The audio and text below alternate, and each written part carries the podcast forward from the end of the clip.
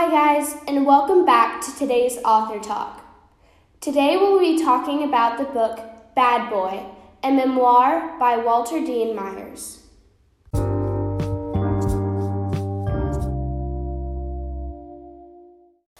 This book is about a boy, Walter, who faces the trials and tribulations of growing up in Harlem, New York.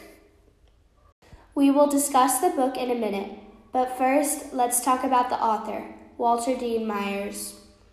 Walter Dean Myers has a great way of describing things very fluently and easily. It seems like the writing just falls onto the page. He doesn't use absurd words, and it's just very easy to comprehend. One of my favorite examples is on page 108, when Walter is leaving his home for school and describes the landmarks and people surrounding him. Also, as it being a memoir, we do get some very realistic events, and as he was participating in them, we get some vivid details that some other authors may not be able to convey to the reader. As seen on page 175, when Walter is questioning his race, the vocabulary and the way he forms his words is very real, and it's very just powerful for the emotions, and I'm sure any consumer would feel very empathetic in the situation he's facing, and I'm sure some people could even relate to the way he's facing. So I really applaud the author for doing that. It's just incredible. Going off of that, Walter Dean Myers has a very poetic and crazy way of writing things. The symbolism and figurative language he uses is very hidden, and it almost has a deeper meaning if you really think about it. But at the same time, you can find it on any page, and it can be very easy to read and very easy to comprehend. His writing is just so deep, and it's so descriptive and so visual, and it just creates the perfect image. And it's just some of the words he chooses to use are hard to be seen in some other authors, and it's just crazy. I don't know. But yeah, so that's one thing that really stuck out to me. All right, so let's actually talk about the book. We're first going to talk about the conflict and just the main barrier and what really makes the book the book. So especially seen in his younger ages, Walter has a very aggressive temper and is just very short-tempered. If he doesn't know how to deal with his emotions or things just become too overwhelming, he relates to fighting, yelling, cussing, very inappropriate things that really shouldn't be done. And it's funny because in the beginning of the book, you would see Walter is growing up probably to be a very aggressive man, probably fights, doesn't really know what he wants in life. But as we progress into the book, Walter becomes a lot more, he feels a lot differently because he kind of learns to conceal his emotions and what makes him, him. And he really cares about his peers' opinions towards him, and not only his peers, just what people think about him. So, for example, the fact that he likes books, he conceals that for a very long time until a very old age because he's afraid that his friends might think it's too feminine or that they might call him a homosexual. And one of my favorite things is, since this is a memoir and he really did face these problems and these feelings, they're very descriptive, and we really get to understand why he was maybe so aggressive when he was younger, why he feels that he needs to hide the fact that he likes reading. And it's just a very confusing problem, yet it's so simple, but it's so complex, and it's very nice. All right, so one of the things that really sets up the problem in the first place is the fact that he loves reading and just any literature. And this seems to be his motivation to kind of keep going throughout the book. So whenever he is around kindergarten, second grade, he starts reading and he discovers that he really likes it. He begins to excel at reading pretty much anything you can think of in that subject, and his peers and teachers start to notice this. And at only 13 years old, he is put into a 9th grade class for gifted students, while majority of the kids his age are in a 7th grade class. And so reading not only guides him and helps him, but in a way it also halts him from doing certain activities, because, for example, whenever he started going to high school, he went into like a giant depression, and his only way to cope with it was reading, which, if you're really not looking that deep into it, you might say, oh, it's a good thing. But it really wasn't, because it stopped him from going to school, he stopped communicating to his family, and it really just overtook his life. But that was the only thing that made him happy, so he didn't know what to do. So he ends up learning how to control his emotions and to make reading a reward and something that he should look forward to and not just think, oh, I'm just going to read because I don't know what to do with my life. And it's very interesting, because if you like certain genres of books, or you like a certain author, it's funny because he describes a lot of these things, which it's not going to affect your view on the book, but it might be a little funny thing to say, oh, I definitely disagree with that thought, that you think like Charles Dickens is the worst author ever or something. And it's just very fun, very interesting. And it's also very funny considering the area he lives in, because in this book, we also face the context of slavery, and segregation is still kind of going on. And so a lot of his friends are very tough and aggressive, and he's just this guy who loves reading and he loves literature, and that is just his thing. So also, if as seen earlier, and we discussed about earlier, that also creates some of the obstacles and barriers he faces, but it really just, it makes him, and it's very unique, and it's a very common motivation for a lot of books, but the author makes it seem very unique and very different from anything I've ever read. So one very little thing that happened in the story that really changed my perspective happened really early in the story. So Walter is asking his mom to have a nickel so he can go down to the shop and buy an ice pop. So his mom says no at first, it wasn't rude how she said it. It wasn't unheard of how she said it. And she also offered that maybe they could go later if Walter was really good. So as any little kid would do, he kept on begging until he would get his answer. After hearing no a few times, Walter threatens to break his sister's watch that was very expensive and his sister had just received as a present. His mom, of course, tells him, you better not, and like, if you do that, I'm going to give you a spanking and a beating.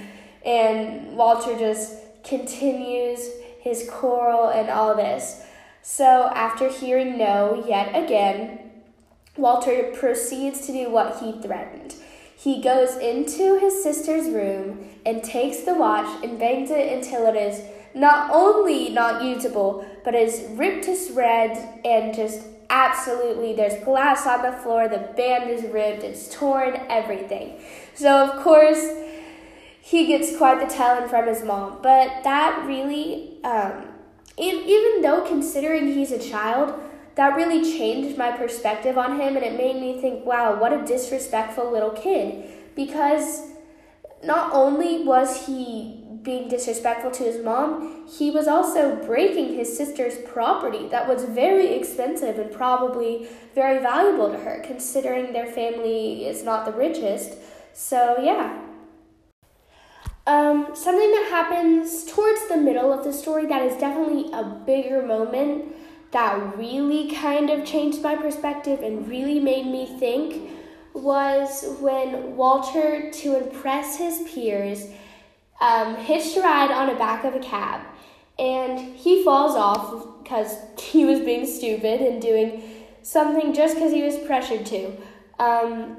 And he scrapes up his legs really bad, and he ends up getting a fracture, but, you know, he tells his friends just to be the cool kid that he's fine, oh, nothing bad's happening.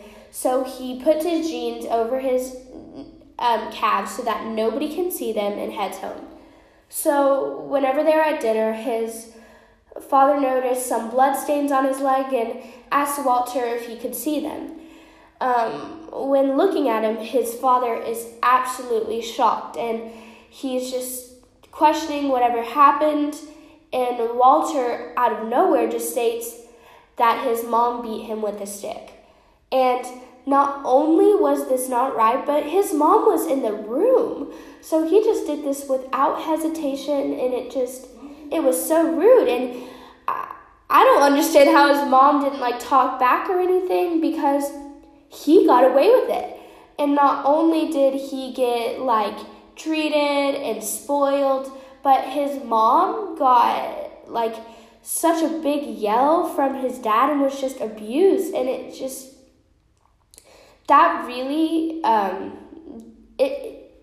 don't even know. I was completely flabbergasted whenever I read that, because not only did he lie, but he got his mom in big trouble, and now his mom, and, if I was his mom, I would never want to speak to him again, and that's pretty much what happened, because those two form just a giant distance from each other, and they just are not as close, and it's just, that part really just got to me, and it really just juggled with my emotions. A moment in the story that what really changed my perspective was whenever Walter was at therapy, and he describes dying in war as not being bad and maybe even being a good thing. Then he's questioned if he ever tried to kill himself or has ever harmed himself. And that part just really made a lot of connections in my head, because I've always seen him as being aggressive or just being angry, which in the inside it could have been because he's dealing with all these things. He may have had tons of emotions that he may not wanted to exclaim at the moment. So it really just, I felt empathetic towards him, but at the same time I felt like I was meeting a completely new character at the same time. So that part just really messed with my head, and I didn't know what to do after reading that.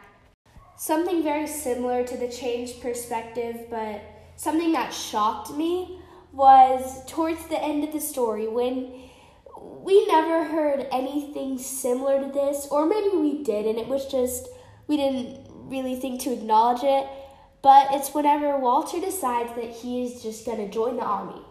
He is walking home from the subway one day, and he just sees an army stand, and he says, you know what, I'm going to join the army. And it's crazy, because we hear the things like how he thought dying in war wasn't a bad thing, or we know that some of his relatives may have been in the army or armed forces, and it's just crazy, because it's just out of the blue, out of nowhere. He just says, you know what, I'm joining the army right now, and he just goes and signs up, and he has no regrets. And that's what is crazy to me, because, you know, I thought maybe it was just, he just wanted to join it, but he seems so passionate about it after he does, and that's something that just really just surprised me, and I did not think was going to happen until I read it. Overall, I would say the theme, which could be many things, but I just always thought that just being himself would have solved many of his issues. So I would say the theme is to just be unique. You were made to be you. You weren't made to be someone else. Just go out, live life, and be you. Because, like I said, if he had just been himself, many of his issues could have been solved. If he just tried to enjoy literature, or he tried to talk to people, or he tried to form relationships with his family, he could have solved so many issues, when in reality he just tried to put on a mask and tried to be his perfect self, which nobody is perfect. And that's just, it's crazy because it takes him like 20 years to realize that. And then once he does, his life has just ever been changed, and it's incredible. Overall, I would give this book 4 stars out of 5. The writing and the plot is very intriguing and really made the book for me. I'm considering reading more of Walter Dean Myers' work because I just love his writing style and the way he pulls you in and just triggers so many emotions. The reason I would not give it a 5, however, is just because at some points the plot feels rushed, especially towards the end. I really look for that descriptive thing and what I really love about his work, but just sometimes we can lose that descriptiveness and in points where maybe he isn't as interested in. But I do enjoy just the fact that he's very straightforward yet so simplistic yet so descriptive at the same time. That is what I would give it to him. So yeah, thank y'all for listening. I know it was probably long and hard. And thank you, Mr. Whitehead. I know you're probably watching this. Love y'all. Bye!